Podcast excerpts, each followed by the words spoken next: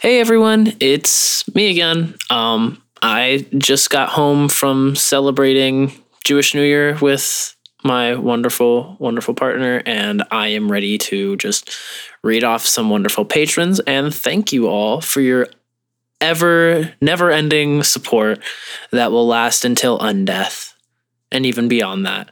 Because, of course, you know, becoming a patron, uh, we actually let you have immortality, but only after death. We'll raise you back from the dead, is what we're trying to say. It's like, it's a thing that we do. But anywho, um, let me just get right to that. So, without further ado, a huge thank you and shout out to the Pancake Renegade, Catherine Ann Rogers, Rosemary's Baby, Reese, Your Mom, Stuart Mumford, Hi Cherkosky, Sarah Royer, Zax724, Kenneth Shaughnessy, The Sosuke, Stephen Jennings, SCP Archives, Robo Ghost World, Miss Chaotic Evil, Morgan Coburn, Tommy Fitzpatrick, The Bat Sammy, Cinder Soul, Hashtag Team Slurpee, Dwayne McGessie, Hope Von Gunton, Nick, S. Lee, Demon Cat Talia, Christopher Walker, and Gideon Ebling. Thank you guys just so much for your, your constant support. I had my birthday just happened a few days ago, and I actually had family come over and go like, "Ah, we listened to the podcast. Is there any way we can support you?" And it's like, I I contemplated telling them to become a patron, but you know, I mean, they don't have to, and plus, I don't want to take their money. But your guys' money, I would gladly take if you want to. That is, I'm not going to force you to take to give us your money. Um, I don't even use any of it. Um, but you know, I don't, I don't know if I'm supposed to be saying this, so I'll just, I'll just stop. But anywho, thank you guys so much. Y'all have a wonderful day or night wherever you are, and enjoy the episode. The following podcast contains material which may not be suitable for all listeners. Full content warnings are available in the show notes. Previously, on Meddling with Monsters. My first memories are old long rifles, bayonets. So that puts you at least over a hundred years old? More than that. I don't remember the year. I remember coming over and then running into the wilderness. Make sure you get out there quick. I don't want to let the dog out. Hmm. Dane will, as they're about to step out the door, kind of almost double take that first shake in their confidence that Dog. The heart is now just a husk, and then finally, as it, it explodes a bit, and then a big rock just falls and crushes it, and it's shattered. When the heart finally shatters, the kids go limp, and if you were to look, you would actually see that it's doing a similar thing. It's starting to recede. It almost it recedes a bit, and it breaks off a little bit, and you can actually see skin. And Dane, you notice the same. You everything starts to hurt worse, cool. Yeah, Dane fucking Yep. collapses. He's done. and probably bleeding profusely. Yes, Dane is dying. Fuck.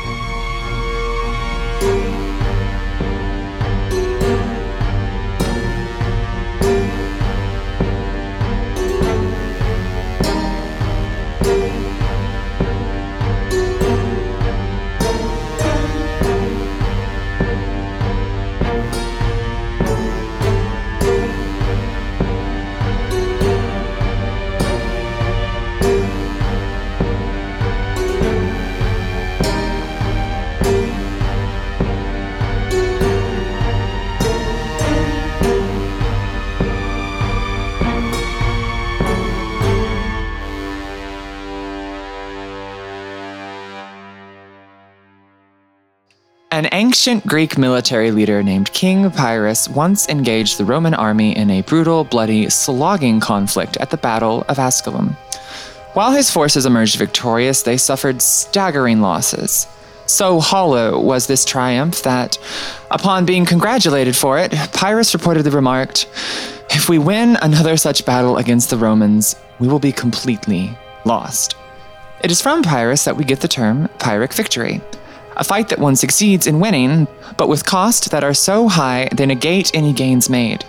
Cassandra, your recent fight against the mountain's heart is seeming more and more like a Pyrrhic victory with each passing moment. Beyond the broader destruction caused from the mountain's shudders and partial collapse, the fight has cost you personally, as more of yourself has been chipped away, revealing the dark, smooth surface beneath. Worst of all, though, your best friend Dane lies collapsed beneath you. The damage to his coal form was severe enough, but now that he has begun to revert into his flesh and bone form, the situation is rapidly becoming far more dire. Whatever magic was in the miner's song seems to have slowed the bleeding, but it has done nothing to restore Dane's lost limb or entire lower half. You know something must be done to help your friend, and quickly. What do you do? Cassandra is going to use magic instead is going to oh I forgot to open up the page. But yeah, the use of Cassandra mag- waits there, trying to open up a page. I have a spell for this. I swear. I've seen this. I've seen this. Uh, with that, we'll use the effect that heal one heart from injuries. What we see Cassandra do, just they just go up to Dane and put their hands on him. Oh, you're laying hands on him. That's so adorable. Cassandra has a very concentrated look, uh, and basically, like anybody close enough will just hear them say, like, uh, "Come on, I know, I know this magic can do this."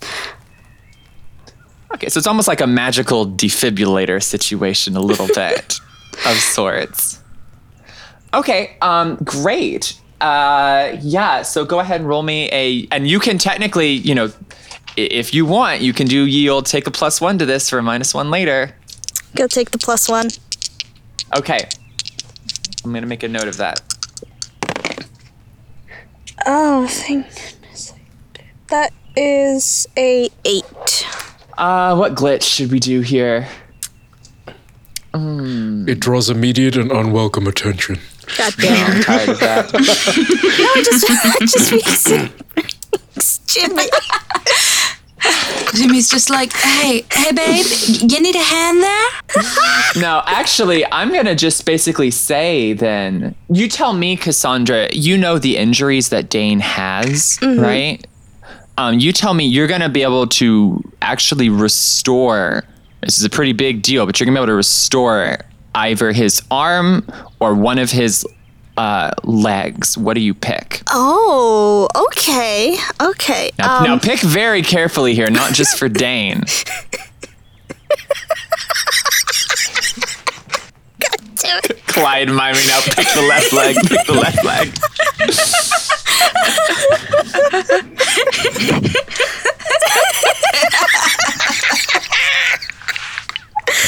Why is the left leg so important? Oh boy, you should choose the arm. No.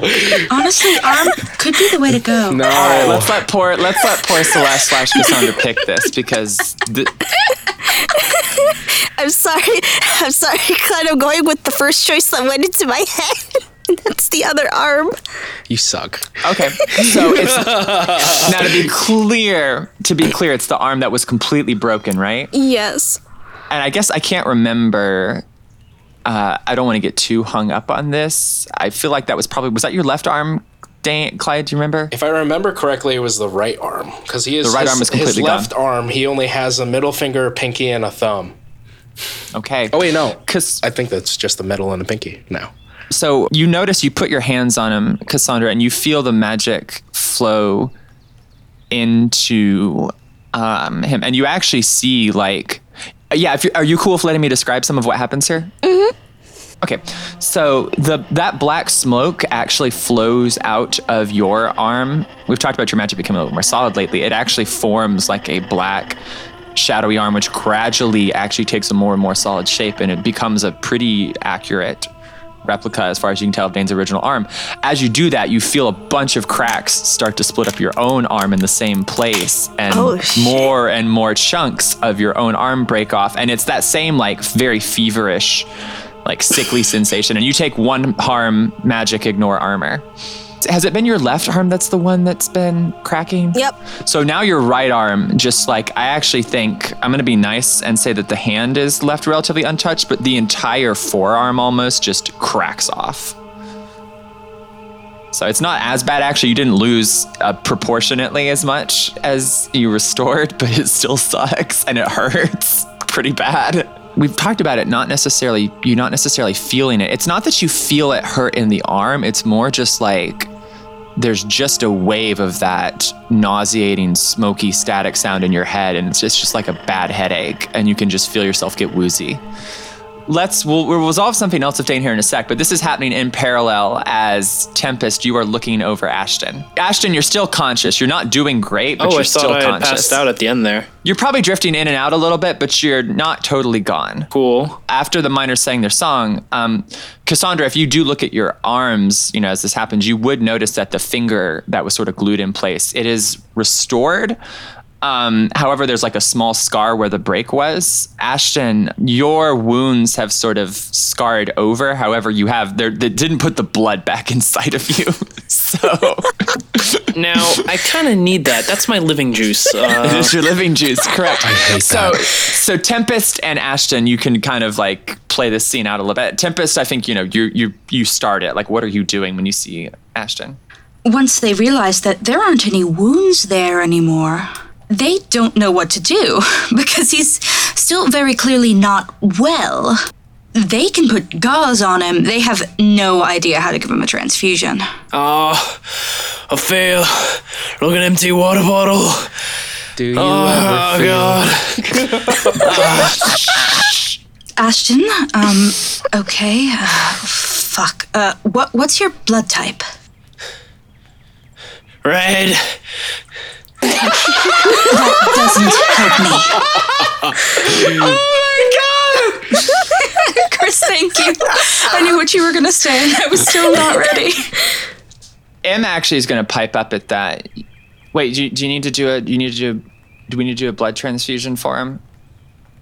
I mean, probably if I could figure it out.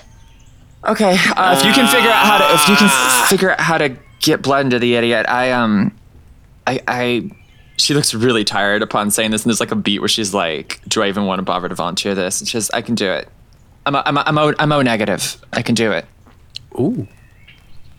Okay, yeah. I think Tempest takes a moment to look at her. And then again just starts fumbling through the first aid kit. I don't know if they have that yeah. Um, there. I mean, I guess here's the thing. I don't know what their supplies are. Absolutely not. No. Abs- and so not. I think this is what not, you no. this is what you know, uh, Tempest, is that you would have either the thing you need or the stuff you would need to make what you need at the Winnebago. So we need to move him. Yes. Now, thankfully, he's not bleeding more, which probably makes that part a little bit easier. Yep. They take a breath, run their hands through their hair, and go, Here, help me get him up. Also, bear in mind, just uh, for context, as far as you know, the card's still on him, which means everything that's happening right now is being relayed. Yup, and they aren't happy about it. Yes. Ashton did convince you to let him keep the card. Ashton can decide you you can probably there will come a point where you don't you could take that back or Ashton can get rid of it. But I'm just making sure that context is aware. I think. I don't think they're going to throw it away, but I do think they will grab it. Okay. Ashton, you can protest. You're kind of weak right now. I I think in a normal situation you'd be physically strong enough to overpower Tempest. I don't know that this is that. Does that seem fair? Yeah, I mean, uh, if he if he notices them taking it out of his pocket, he he'll you know, he'll go, ah, fine. Uh, he'll reach into his own little pocket and he'll like realize that it's the wrong pocket and he'll keep searching and he'll be like, ah, damn it. And then he'll pull out the little vial. Hold this and pour it on the thing. Ah, it's spinning in here. Ah. Pour this on the card. He just nods a lot. Fine. Okay, there's no roll for this. The stuff it seems to react with something on the card's surface and it just sort of it goes up in a little bit of flame. The flame is orange, unlike the black flame that consumed it earlier. However, it is still actually cold to the touch, so it wouldn't burn your hand or anything. And the card just turns to ash pretty quickly. So it's it seems, unless there's some really you know gamey trick up her sleeve, that Trisha was honest about what would happen. Huh. All right, let's go. But if you've been working for them this whole time, I'm just gonna let you die. I swear to God. You can tell that they don't mean it, but that they are very frustrated. Put blood in me. Shut up. Working on it. Uh, I think Em actually just picks up Ashton and slings him over her shoulder. you're very strong. Yeah, Don't. yeah, Save your strength and also, I don't want to listen. Seconded on that front. That one really does whine a lot. Yes, and she just starts taking Ashton, like just starts walking back to the car where y'all parked it. A you know, a short walk away. I think at that point, Tempest turns towards the others, which is, I think, Dane, Cassandra, and the kids who are in kids, some that's strange. Yep. Am I the only one who And they're remembers the witnessing children? my bleeding, my bleeding limbless body. No, actually, the other thing, yeah, you're not bleeding either, so that's that's you Yeah, can, yeah. My you can not our bleeding limbless body. Okay, um, y'all come in. Y'all stay in here. What, wh- what are we doing? Um Cassandra's still getting over the fact that their their, their entire forearm is now black crystal. Okay, executive decision. If come on, let's. Uh, I think they're gonna check on what state are the kids in. you're gonna make a read about situation rolling because you need to be evaluating that. Mhm. Yeah, got it. Read a bad situation, and I'm smart.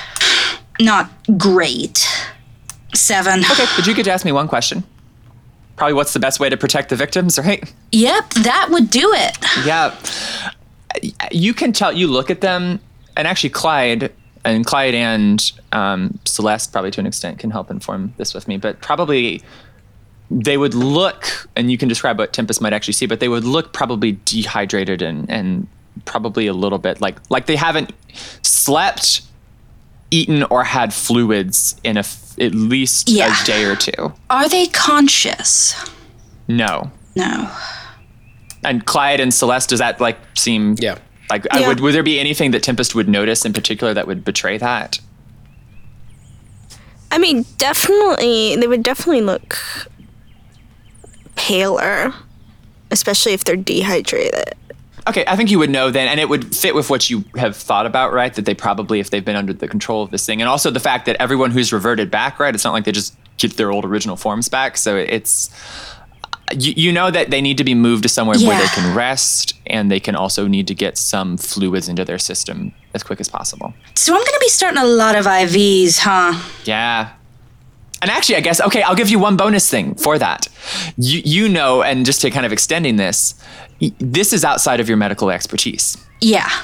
You happen to have a friend who is a doctor, Mm hmm. I remember. so probably a good yeah. idea. So I think I think what Tempest is going to do is how could they lift one of these kids? Uh, you're you're strong, right? You're reasonably strong. You can't lift Yeah. both of them, but you could probably pick up one of them. But like do it one at a time. yeah, especially if someone else can help you, which probably the only person in any shape to do that is Cassandra, and I don't even know on a baseline if they would be great at that. No offense, Celeste. No, they would not know. That's very, it's very correct to So- assume that. So you, yeah, you can probably take them one at a time, and maybe M can help you get the second yeah, one. so they're gonna do that. okay, so Cassandra and Dane, I want to give Dane's not gonna see this because Dane's still out, but actually, I'll let. Clyde, do you feel comfortable describing what happens a little bit? I can do it myself, but I want to give you some control if you want to. We're talking about my little safe space. You're talking about your safe space, yes? No, please, by all means. We, we had discussed Okay. that part. Uh, it's We the had. other part that uh, I'll get. to. Um, so Cassandra, what you see is Dane's body seems to almost start to revert back to a coalish form. And at first you're like, oh, fuck, oh, God. And maybe you're still going to be like that at the end of this. But it starts to grow, except it's weirdly like Dane's arm starts to kind of turn that way a little bit, but then it starts to grow off of Dane, and then it begins to expand in a sort of almost egg spheroid shape around Dane. What? And then Dane uh, qu- quickly sort of gets wrapped up in this rock like cocoon. Excuse me? It's about a six foot seven or so, probably a little bit extra for some room sized. A little bit shorter because of the uh, removed inch on the legs. Well, no, actually, it seems like it's appropriately sized for a full size Dane to come out of it at some point. Interesting. Yes. D- yeah, Cassandra, that that happens in front of you. It happens pretty quickly too. There's not like a ton of time where you're able to like react. I think you turn back and see it. Does it beat? I think a little bit, yeah. And there's actually like you can tell that there's almost like a few valves or things coming off of it. It looks a little bit like the heart did. Dane, give me one thing about it that looks more Dane-like than the heart. Like, what is a feature? About? Like, does it have eyes, scars, mouth, something? Like, what about it? There's like mouths and stuff on it. It's just like there's a lot of teeth that kind of decorate it. So there's a lot of that like enamel, almost ivory kind of texture to it. Okay. Though not in like uh the color. Cassandra's just mostly like, uh, what the fuck? It, I guess this is a thing now. Okay. Um. right. Um.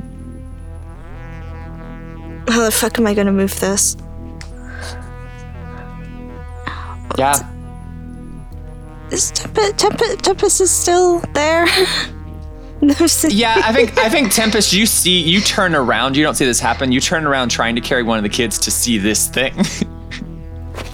Oh god fucking damn it. Can we just take five?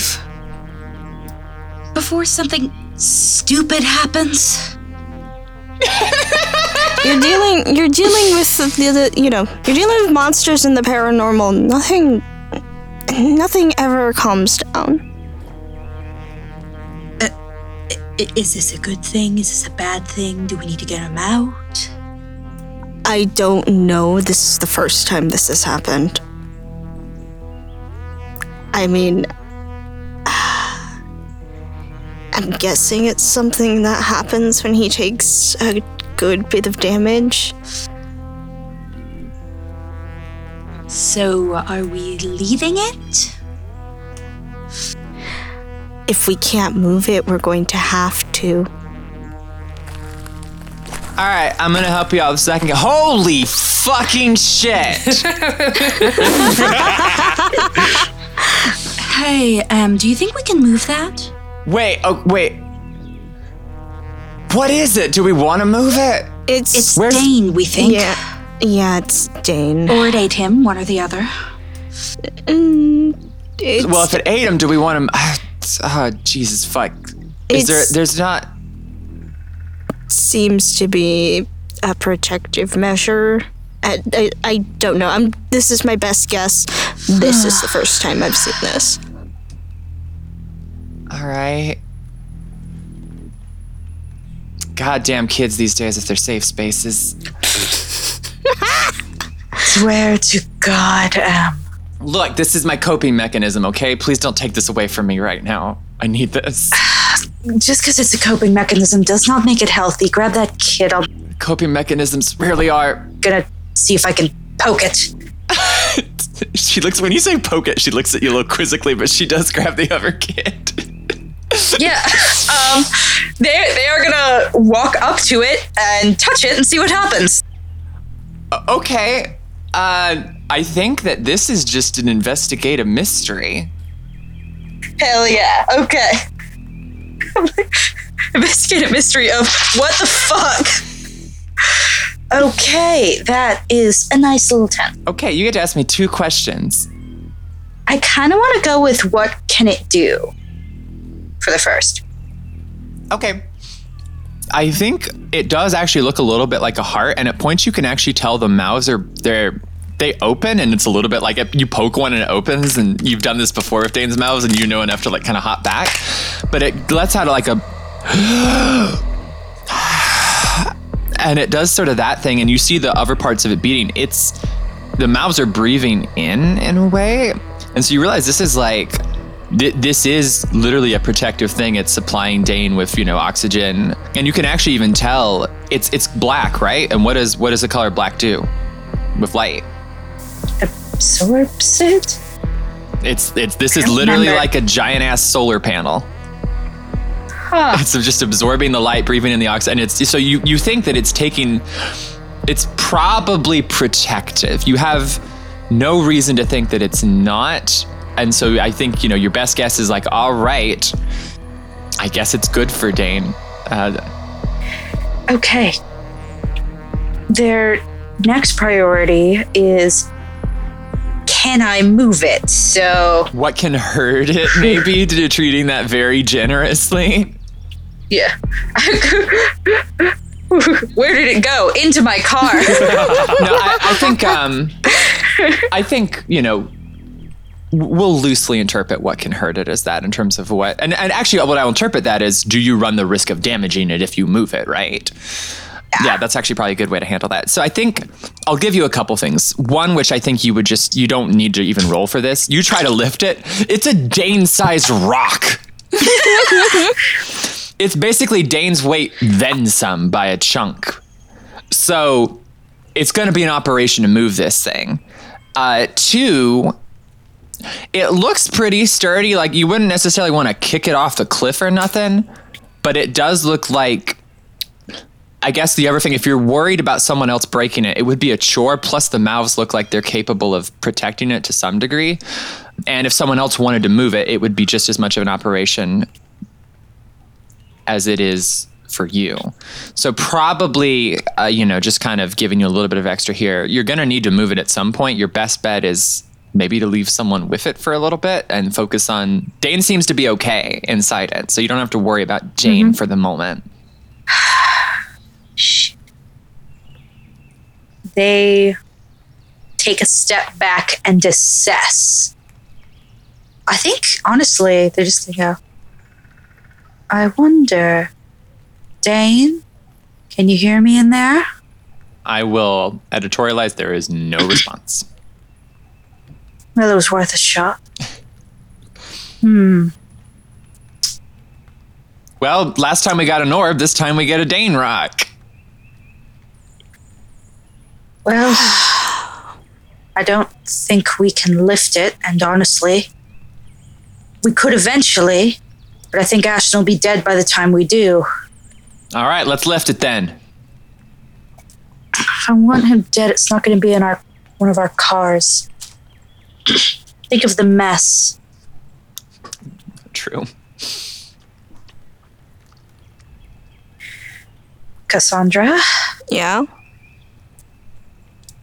I mean, think we can leave it? I don't like leaving him here, but Ashton and the kids need immediate medical attention.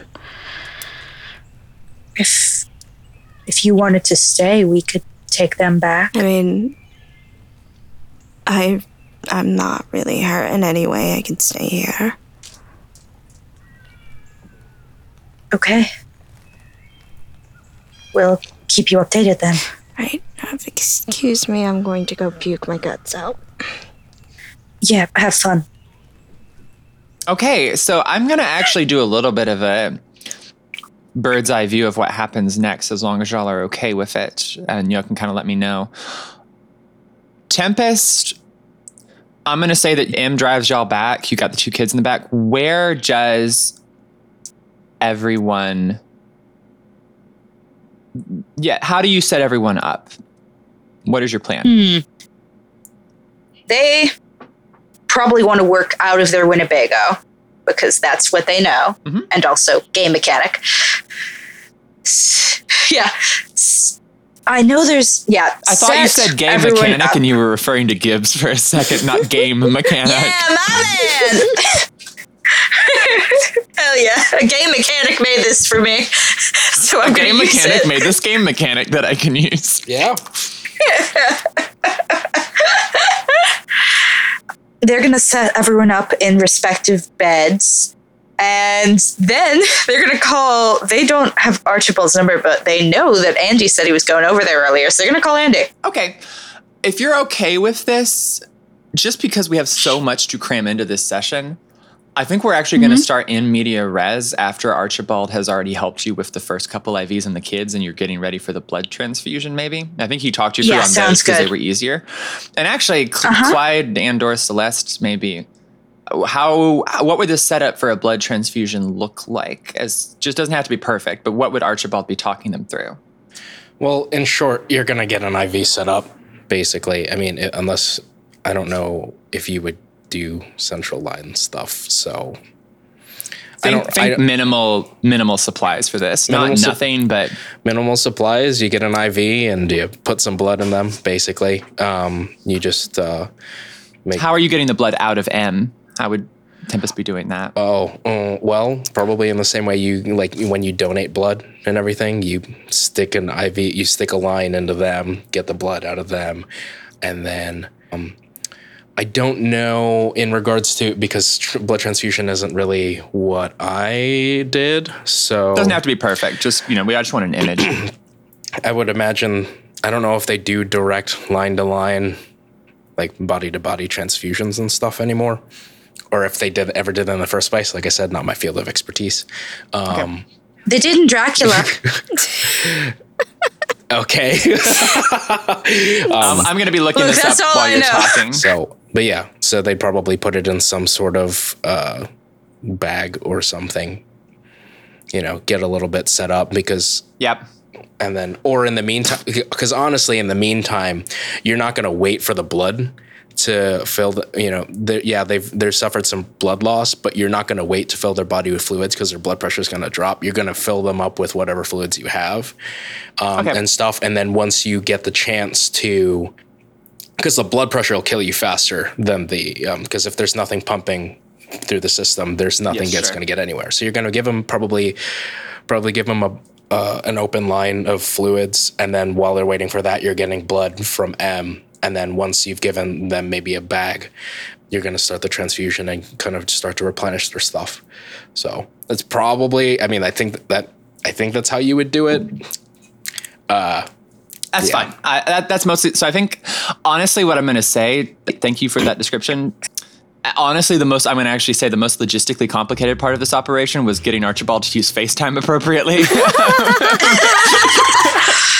Honestly, yeah, yeah. First, yeah. it was like you know holding the phone up to his face and everything, and or like to his ear, and, and like no, um, you got to you got to you know just, just hold it. Right. I'll, I'll just all right. I'm just gonna set it up, and you're gonna sit right here, and you're gonna talk to them in the in the in the magic box. I I, I know what um I know what a telephone is. I'm just confused as to these advancements they've made. All right, so um this and then kind of cutting you know a little bit bird's eye view. All right, so um this uh, once you've got him uh, set up with the last just as we did the first two right into the right into the he kind of gestures to the right point of the arm right there Got it. all right now you're going to need to collect um, for the for the transfusion you're going to need to collect the blood i um and he talks you through that and gets you hooked up to Yeah. m Tempest will go into like snack cupboard and set a a box of like generic Chips Ahoy's in M's lap. It's like, Pep. she she smiles and then she just kind of goes back to sort of putting her like kind of just looking down a little bit and she seems to either be tired or in focus or something else Mhm. thanks dude Yeah, I mean, I can't give blood, but I know they give you cookies. yay I don't think either of us can give blood, actually. Oh neither of us can give blood. Yeah. Oof i just thought about that now. Fuck. Yeah. ouch. That's that, the reason. that got real there for a moment. Yeah. Um I think I've never done it. Yeah. They wouldn't have me if I could. yeah. I thought they just did that for amad people that had sex with other amad people is it really that broad Oh, um, they've recently made it trans inclusive. Wow. Where it's like, if you identify as male and have had sex with a man, you still can't do it. I'm like, wow. such a dumbass. St- Anyways, like, yeah, I probably won't do any. Not any likely to revert that now that I have my loving hand back, and she just gestures for hand. Because this is how this poor Not girl. the time, dear. Uh, whatever. I'm getting my cookies now. And then you get the blood out of her. and uh, Ashton, you're still kind of going in and out, but you can chime. You're not out of this scene. You could chime in as you want to. Do I get any cookies? if you live, and if I decide that you haven't been spying on us. Sweet. Are they Chips Ahoy? Yes, they're Chips Ahoy. Damn it. I like Oreos more. M just looks I'm incredibly not like fond of them. Just annoyed. I will take Chips And Ahoy also, though. to be honest, to be honest, Ashton, right now I don't care what you like. Well, that's fine. Ugh. I do like having blood in me though. Just hold still so I can it. get it in you. I'm, I'm laying here. I'm no, I'm just sitting here. Good. All right, and I think eventually, I I don't think there's a role here. I think Archibald being there talking you through it is enough. I think you get Ashton hooked up, and then I'll just, yeah, I want to have the gang kind of more or less together. Uh, reason, I mean, Dane Dane's going to be in a little bit of an intriguing. I feel the last arc was Dane is separated from the whole group, and the first part of the closing action is Dane is now even further separated from the entire group. But Cassandra, I guess I just before I cut to anything going on with Dane and whatever he's up to, what are you doing? Like, what do what do you, what do you set up? Do you try to do anything? Are you just sitting there against the rock? Like, Um, Cassandra's like sitting from across the rock, not too far, and is like occasionally like poking with it with their foot, being like, um, trying to you know see gauge any reaction to it. Um, and is also just uh talking as well, being like um saying things like, you know, I was going to yell at you a lot when we got you out. Probably still will, but didn't realize being separated this much from you made me. I mean, you're still an asshole, but like.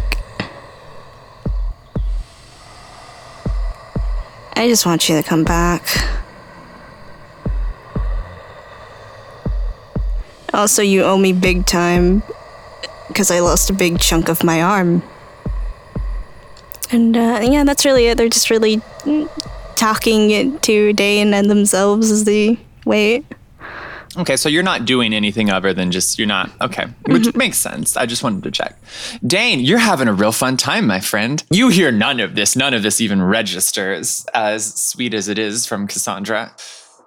Dane, there's not you. you currently it is like you are floating in a sensory deprivation chamber and and even more so almost in the sense that like y- y- you're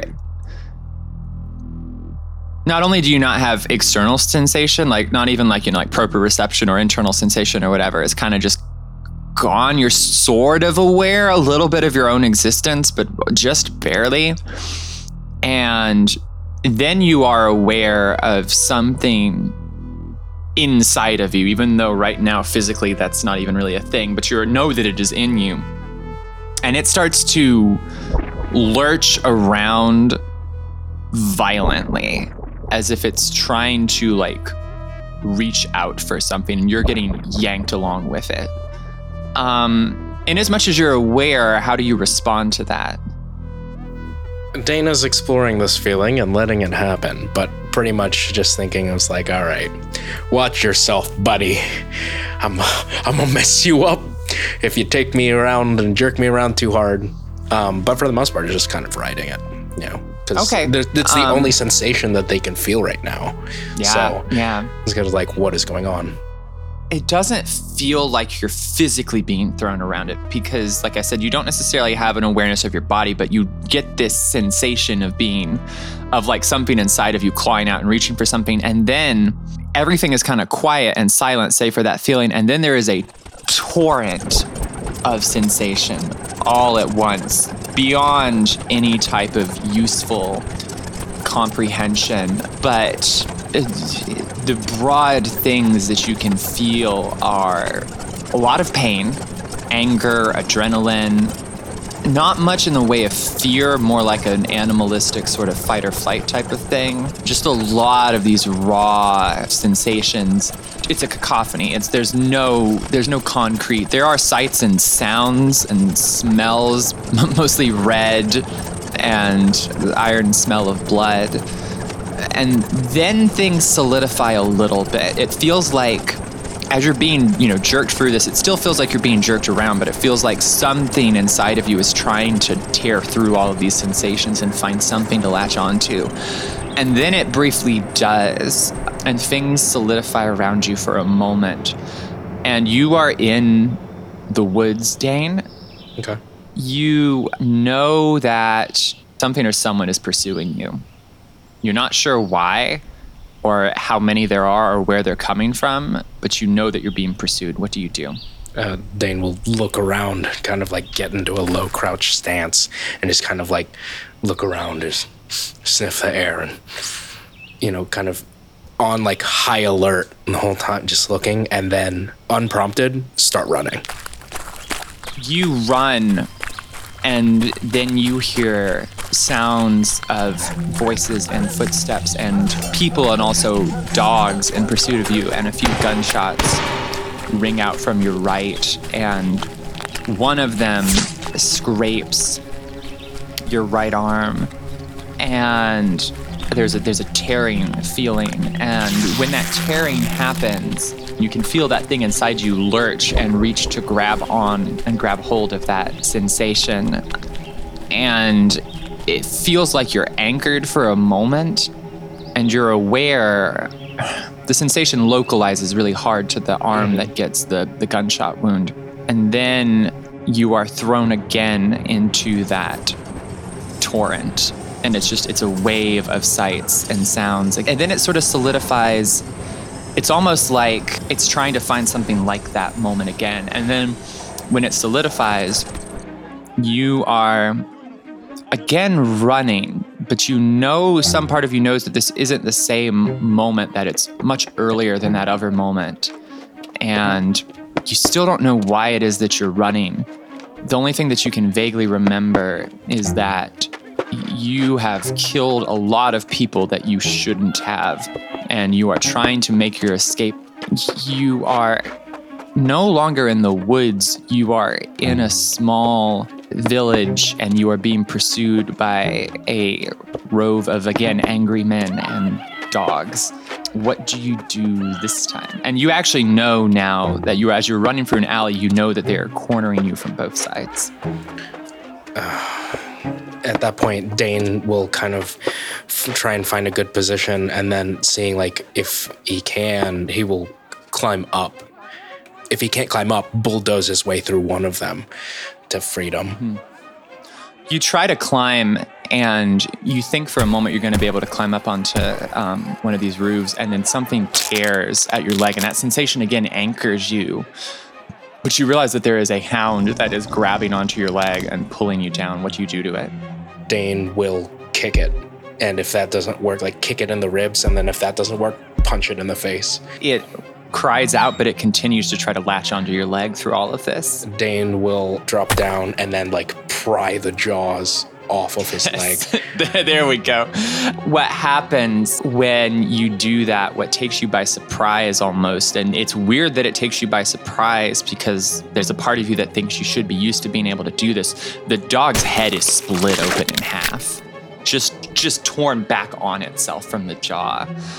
Um, and then you're able to climb up onto the roof of this building. And before you can turn to see what else happens, you are again thrown back into that torrent of sensation and just disconnected from any immediate memory. Hi everyone, it's Dana here. I uh, hope you're enjoying this episode. It was a lot of fun to put together. Um, it was a nice change of pace after the last giant uh, three-hour episode to get to do something that was a little bit more normal sized, but I think still very enjoyable. Not too too much to announce this week. Other than that, if you're enjoying the show, a reminder you can follow us on Twitter at MeddlingPod. You can subscribe to us on Patreon, uh, which is patreon.com slash meddling. We have a lot of great bonus contents. We have our Mingling with Monsters show, where we sort of our show behind the show, which is always a lot of fun to do. We have fun merch you can get for signing up, uh, stickers and a cool mug, and we've got some other plans coming up for our patrons on the $15 tier. So let's just put up some more really cool concept art uh, for some of our next arcs. And it looks really, really good. I'm super excited that we get to bring that to y'all. Uh, you can also leave us a review on iTunes. That helps the show out a lot. And we always just really appreciate hearing those. They're very nice. I don't have too much else for you this week. Uh, As far as when the next episode is coming out, our plan has been for a bit now to take a little bit of a break.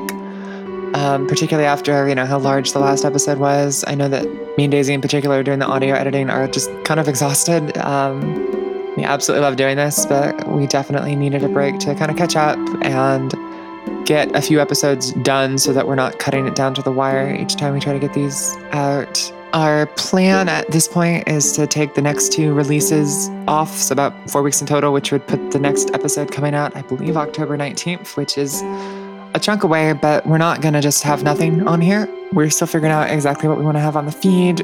We do have a couple things planned to fill that gap. Don't worry, we're going to uh, have a mailbag episode, which you can send questions to us at our Twitter or at our email, which is meddlingpod at gmail.com. And we'll also find, you know, some ways to fill the other gaps. Uh, I have a few plans yet that I won't announce just right now, but I think it'll be good stuff, and I hope you all enjoy it and we'll come back from that break stronger. Um, if the timeline of that break gets shifted back a bit or whatever, I'll you know post an announcement up on the feed. But that is the plan as of now.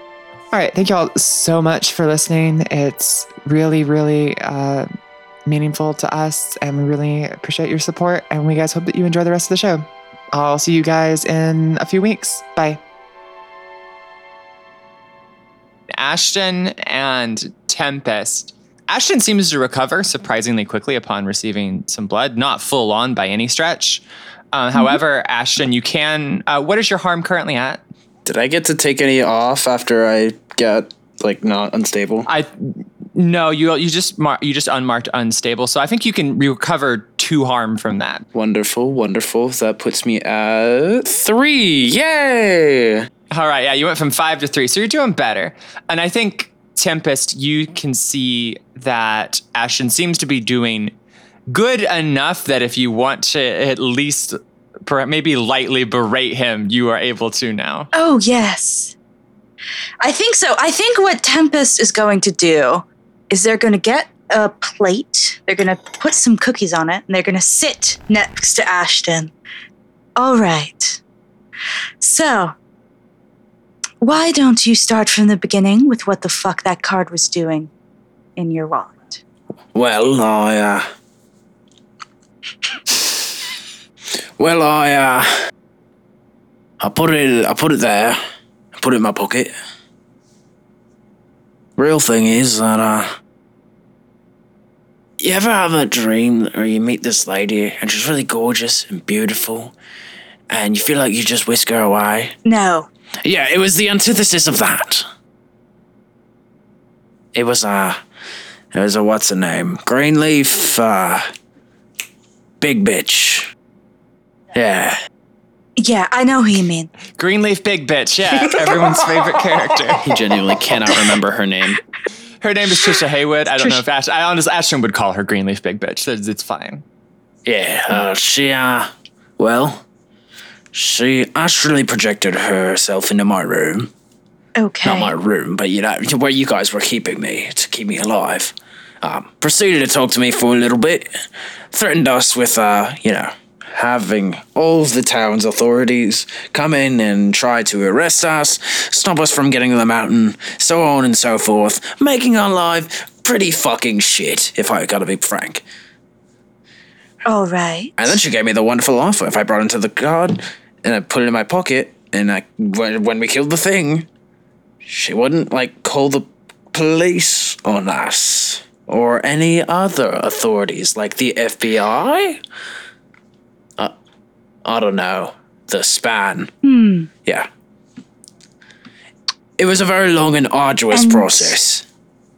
And there didn't, wasn't really any other way out. So, uh, yeah, there wasn't. There were, it really was for the, the better of the uh, group. He, uh, he scoots himself up. Of the, yeah, me, you, um, I guess Dane. Probably Dane. More so Dane. Hmm. So, you decide to make this decision on your own and then not tell us about it. Well, uh, well, I didn't really have a choice. But you could have consulted us before you decided to let us all be recorded by Greenleaf for whatever purpose. Do you know the range on those things, Ashton? Oh, roughly like two feet radius. You sure? Uh, yeah, honest question, Ashton. Do you know the range on this thing? Oh. No. Okay, I just I didn't know if you wanted to say, "Hey, I've seen similar things," and if or if you want Yeah. to roll investigate a mystery to think. I think right now you're just lying. Then Most he's ever seen is like 20 feet. Okay, Yeah. Probably like two feet, ten feet ish. How sure are you? I don't know. I didn't make the goddamn thing. Don't fucking ask hmm. me. Because it could have overheard any of us talking for any of the time that you had it, for instance, you know. Called home, that one. Really don't want that to have gotten back to the Greenleaf Corporation and them note about, you know, my parents, my siblings. Tempest. didn't they already pay? Didn't they already pay for the trip you were on? Oh, they definitely know about them. They don't need to know every detail of how close we are. Oh, Tempest. Tempest.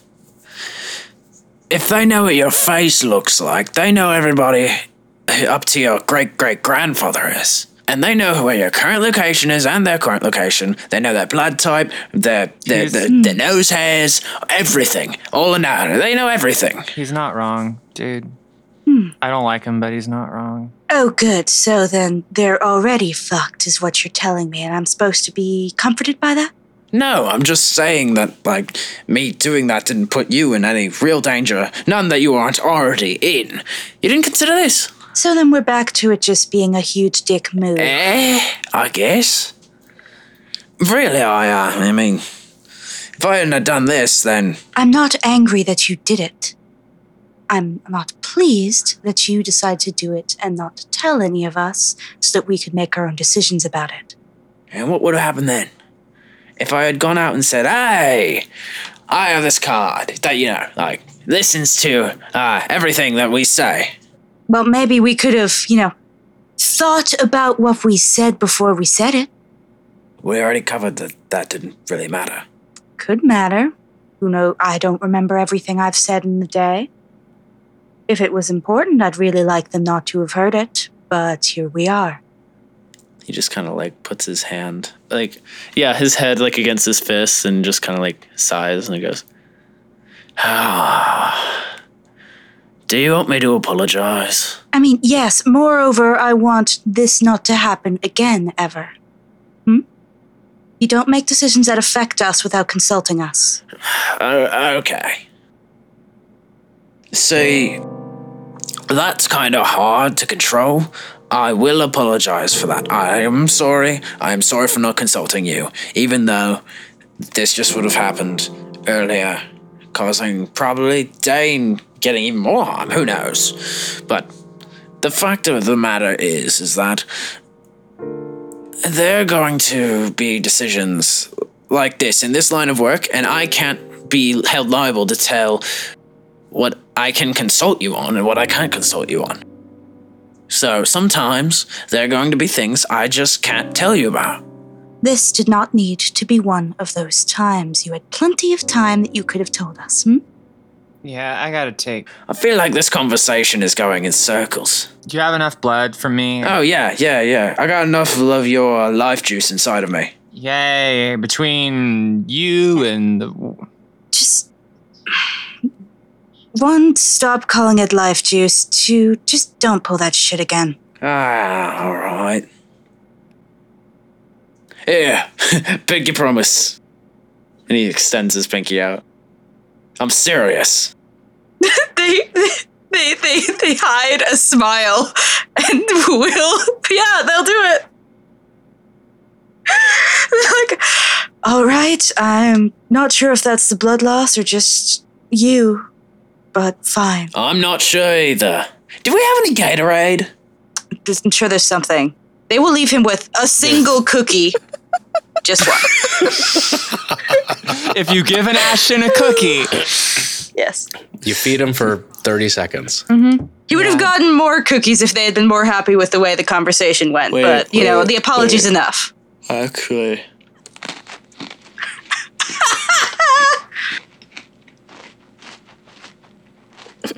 I hate this.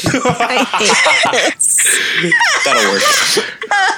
Thank you for giving the us the Foley. foley we need. Yeah. Thank you, little guys. So, are you good now, Tempest?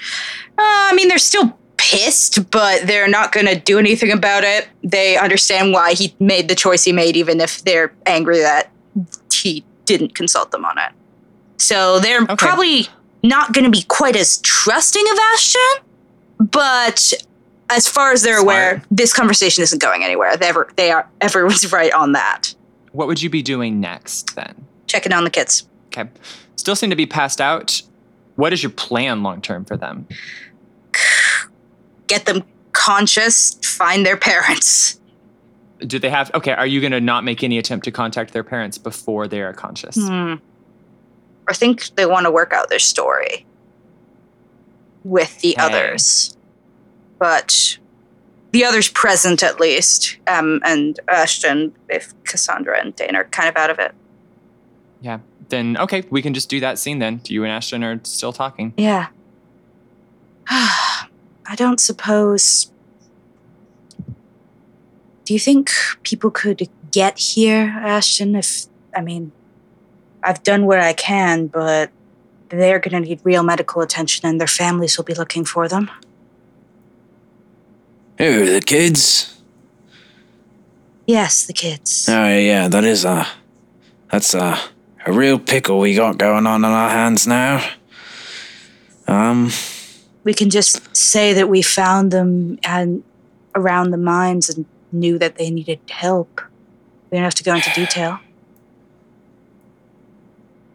Yeah. Well, we're going to have to tell if they go around saying too much, they might have this happen to them anyways, but if they go around saying too much, Yeah. they're going to end up like our friend, you know, from Smenfedge. So we probably want to talk to them first. are they, are we sure that they're even conscious of what happened? I'd like to find out. All right, here's what we'll do. The kid's already taken care of, probably. I mean, obviously, they need to go to like an actual hospital. Probably. Maybe. They should be okay for now. As far as I can tell, I'm not exactly Okay. a professional. They say, talking to the professional. so, what we can do is, uh. Huh. See, I just think that maybe a better story with it that for them to tell would be, uh. They, they had a gas leak in the mountains and something, and yeah, I don't know. How does gas leaks work again? I think it's better to keep it simple. They got lost or something. Right, but what if they have that like memory of them being coal?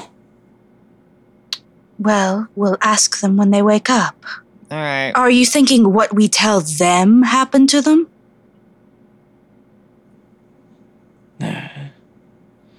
I'm not very good with uh People. yeah. Yeah. That's I was gonna say, but kids, but We can be more broad than that. I'm not surprised at that either. We can keep doing this in character just in the interest of time. Like, what, what do y'all end up deciding to do? Tempest votes wait till they wake up. yeah, probably just wait until they wake up. Yeah. Okay. I think that's fair. I think that's about what you can do in this scenario. Oh, the other thing I will tell you is you would know Gus is gone, Mhm. um, which you presume is because he was picked up. That's what the arrangement was going Also, Yeah. no one noticed how I coined the term corrupted. Mm, no, I don't know what Very that proud means. of you. It's like corrupted, but coal. Oh, okay. Keep working, bud. Uh, yeah, that's not exactly a Bob and Dale squares for sale, but Come it's, on, it's getting. I'm trying. I'm trying. Okay. We've been doing this Um, for so I many hours. I'm actually gonna say at this point, the kids don't wake up the entire day. They're just they haven't slept or done in. They're going to probably sleep for a good twelve hours at least. Yeah, for this sure. Just drop them off in front of a hospital. You could, but that was y'all expressed the you know the danger of that, right? Is at that point everything's out of your hands. As soon as you put them back in, and things are out of your control. Mm-hmm. So I guess I want to put a pin in that then for now because it seems like y'all made the decision and you can loop back around to it if you want to, but I don't want to dwell on that moment for too long. A chunk of time passes. What are y'all doing with the massive Dane rock? Are you just going to leave Cassandra out there overnight? Uh, no, I think we're gonna go try and see what we can do about it. But, well, actually, M's definitely not in a state to lift anything. Ashton's not in a state to lift anything, and Tempest has already established they can't. He doesn't care. He'll come along. Tempest won't let him. Just hook, Yeah. just tie a big rope around it, hook it up to the Winnebago, and tow it like a like a piece of trash. You know, You could try to take the Winnebago. The I will say, in part because of Ashton's deal, the roads up there have been cleared. It would be sufficient for the Winnebago to get up there. A little awkward, but you could do it. I don't think they want to risk banging around the sleeping people with the IVs in.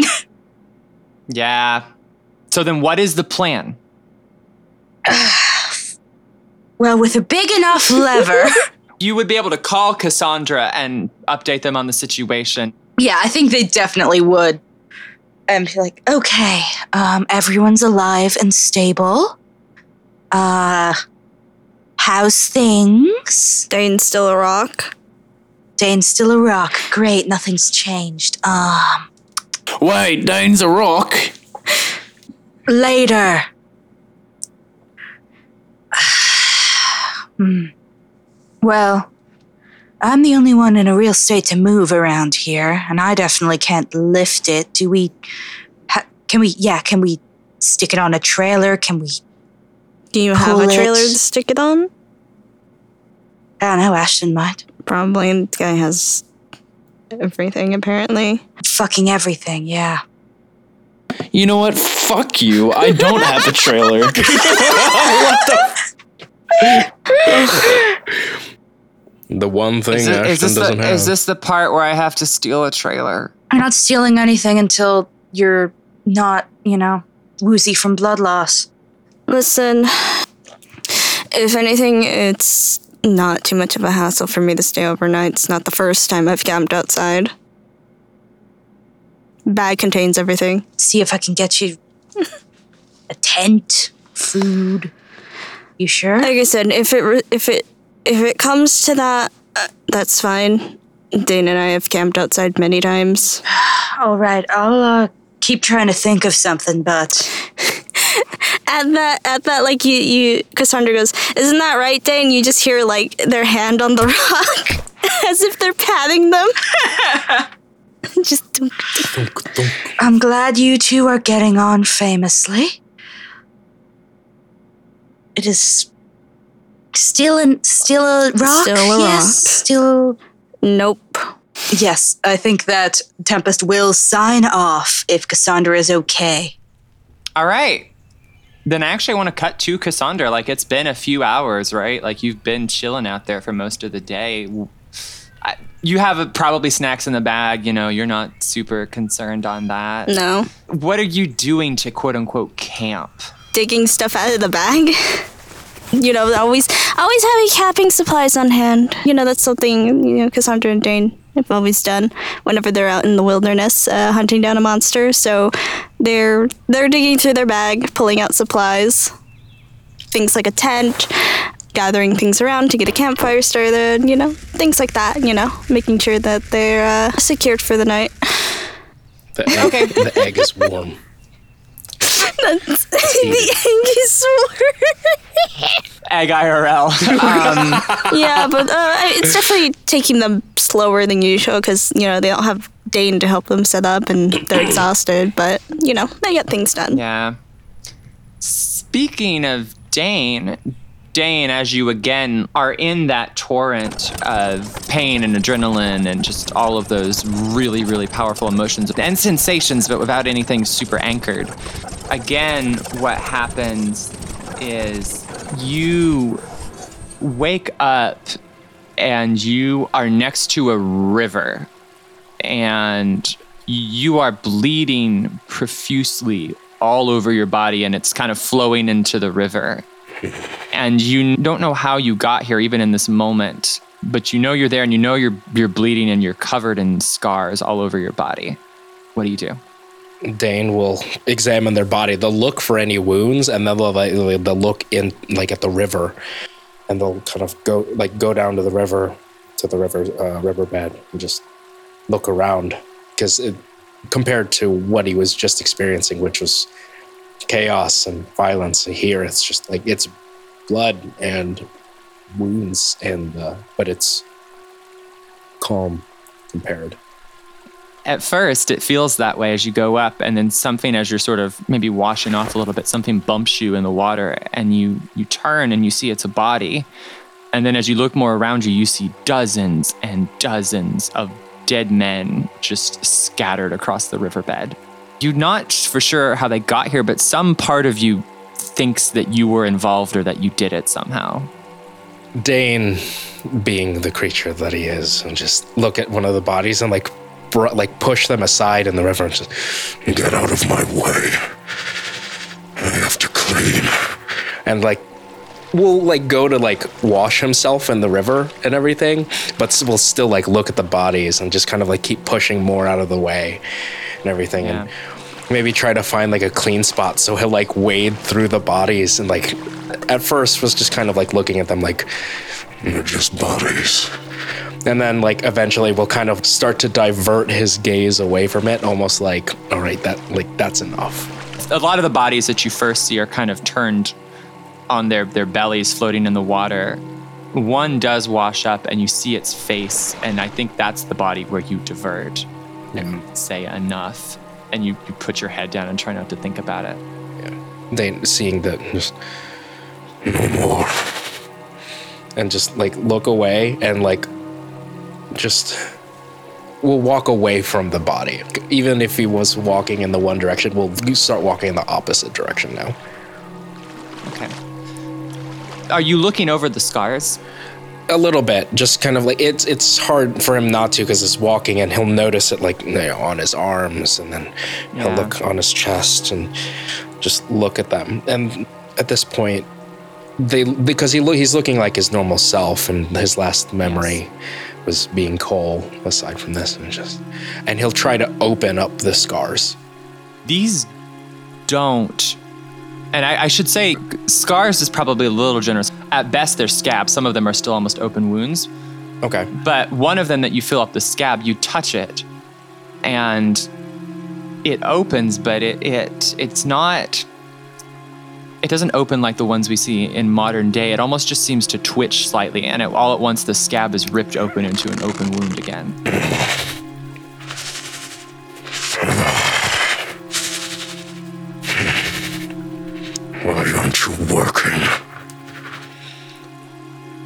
When you say that, you're ripped again back into that torrent, that stream of sensations.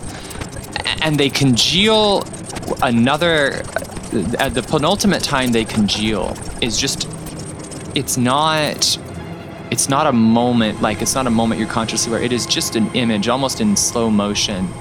And it is of a woman in uh, a dress with her hair done up somewhat fancy and she is looking directly at you with a face of sheer terror and then something really interesting happens is you're again pulled back into that stream.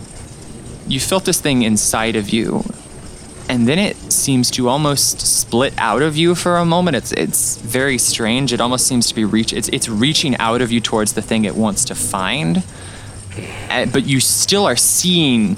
This time, you see this happen, but it's the, it feels like it's not your own, and something solidifies that for you. You, you get this memory of just a void of blackness, and the only thing that you see in it are hurtling through it are all of these eyes. And then there is a tear in this void, and light comes through. And you can see a figure standing. You can't make out any of the background. The light is too bright, but you see a figure standing there. And the last thing that you consciously remember is its face, and it is your face, Dane. And then things snap back into place. However, before that happens, Cassandra, you are camping out. You're just chilling, right? Yeah, just chilling. You immediately get a sense of a bad thing that might happen, and I need you to roll hunches. And you can again take a Okay. one if you want to. Um, I won't take it. Okay. That is a 10. Okay. This one's a bit tricky because I it's the technically the way the rule's written is something is about to happen where you're not. That's sort of true. You know that Dane is about to come out of that thing and that he's going to try to find something and he's going to use it in a way that results in an innocent person being hurt and you need to stop him. And right when you have that realization, the egg shatters open.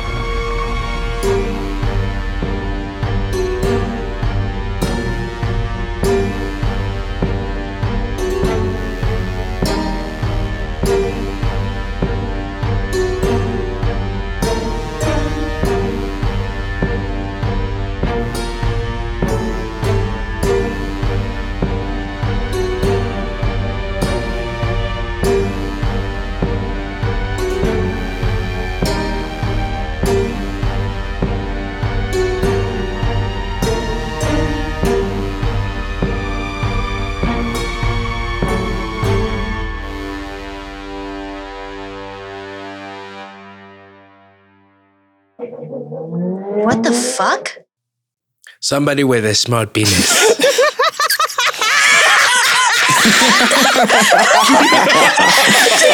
oh my god. Leaving the revving and that comment. we can certainly leave that. That'll that'll be the final blooper. That'll Oh, be beautiful. end of that. Thank you.